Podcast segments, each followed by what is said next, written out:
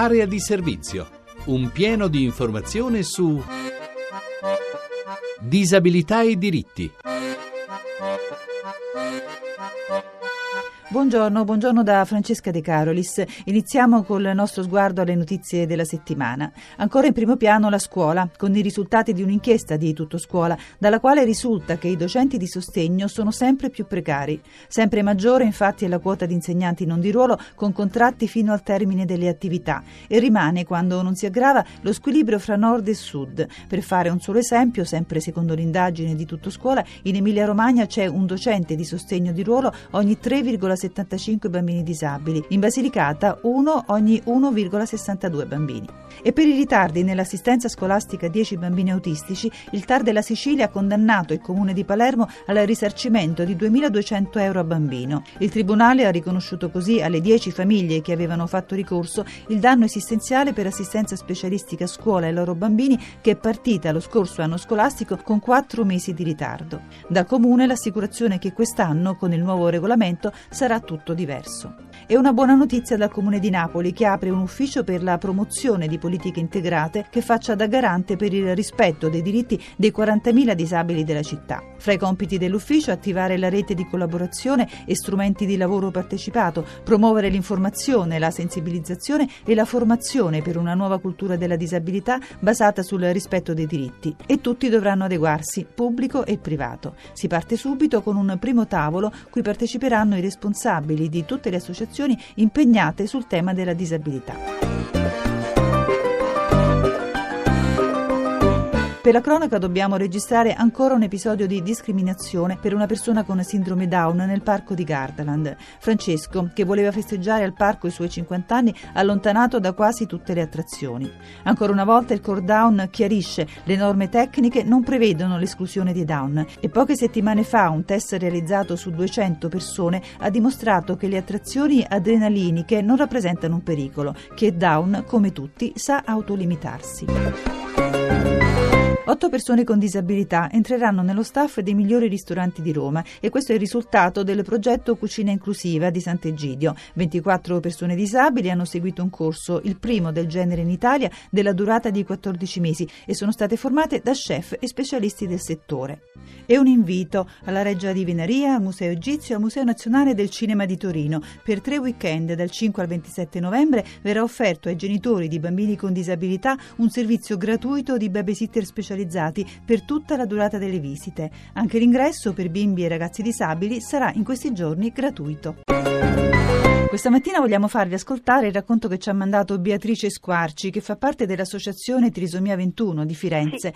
Olmo e la sua valigia. Un racconto, devo dire, che è molto dolce e poetico, ha un po' il sapore delle fiabe, non solo perché inizia con il C'era una volta delle fiabe. Beatrice Squarci, chi è Olmo? Olmo è il mio secondo bambino, un bambino che è eh, come tutti gli altri, però è anche un bambino con la sindrome di Down. E anche Down, perché poi sì. non è questo che lo rappresenta. Esatto. Ci descrive Olmo? È un bambino di 8 anni, frequenta la seconda elementare, un bel ragazzino biondo con gli occhi azzurri, gli piace assolutamente il calcio, il judo, mangiare la pappa al pomodoro che è un piatto molto diffuso qui da noi a Firenze, poi gli piace giocare con gli amici, giocare a nascondino. Insomma, Olmo è un bambino. Allora ascoltiamo questo che è il racconto della sua nascita, Olmo eh. e la sua valigia, dalla voce di Valentina Montanari.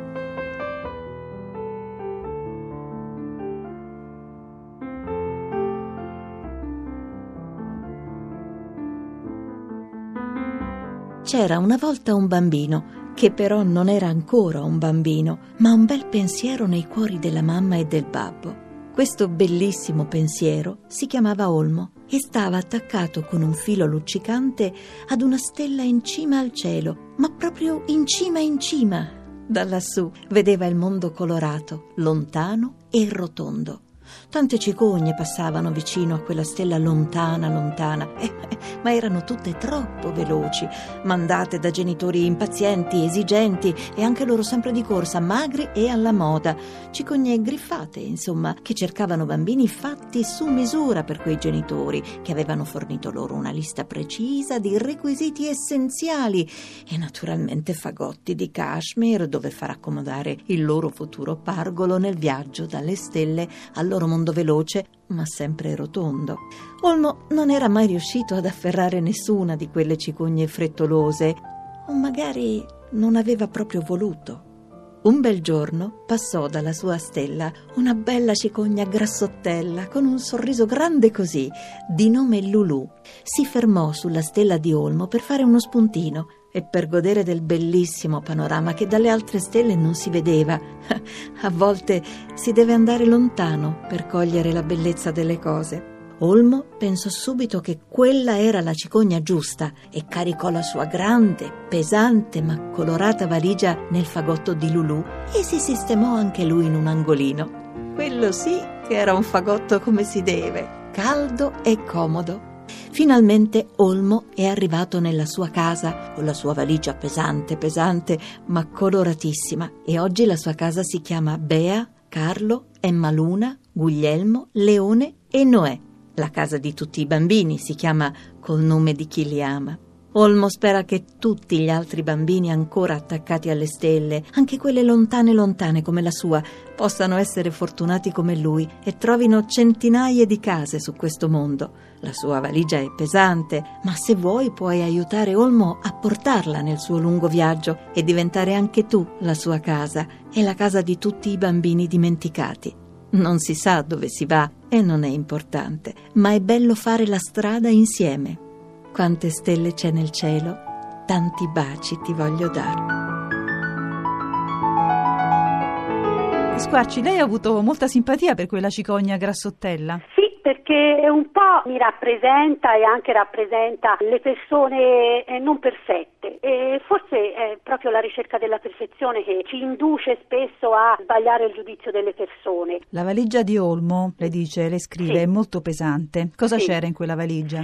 C'erano gli sguardi, tutte le paure, soprattutto delle persone che io avevo vicino, perché eh, io sinceramente quando ebbi la notizia che Olmo aveva la sindrome di Down non fui spaventata, ma lo erano tutte le persone che mi circondavano e quindi mi dispiaceva questa cosa, volevo dare una certa voglia di godersi questo bambino in modo del tutto naturale. Ecco. E mi sembra E che ci sia riuscita. Chi è che l'ha aiutata? Chi l'aiuta adesso a portare questa valigia? Tutti i miei familiari, Carlo che è mio marito, poi Emma Luna, sorellina più grande di Olmo, Guglielmo, fratello minore di Olmo e Leone che è l'altro fratellino e anche Noè che è il nostro canone che ora poverino è vecchio ma è stato fondamentalmente il nostro primogenito, il nostro primo amore di genitori, ecco.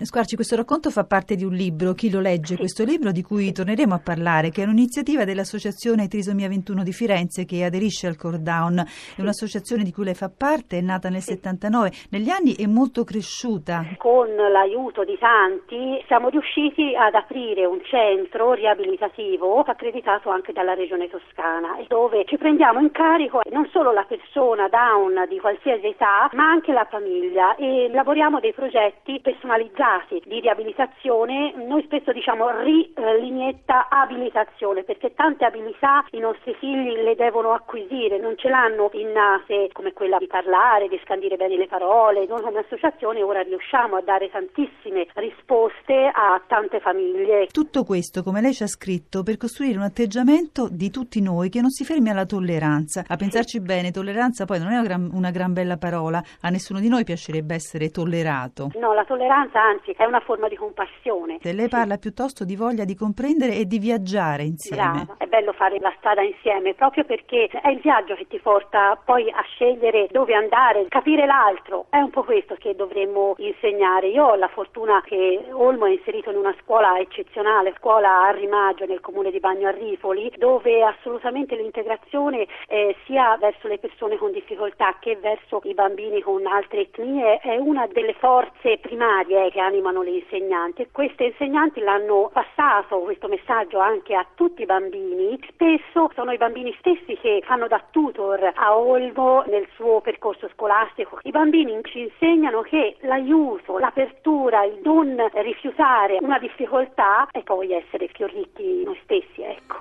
E questo è bellissimo. Sì, veramente.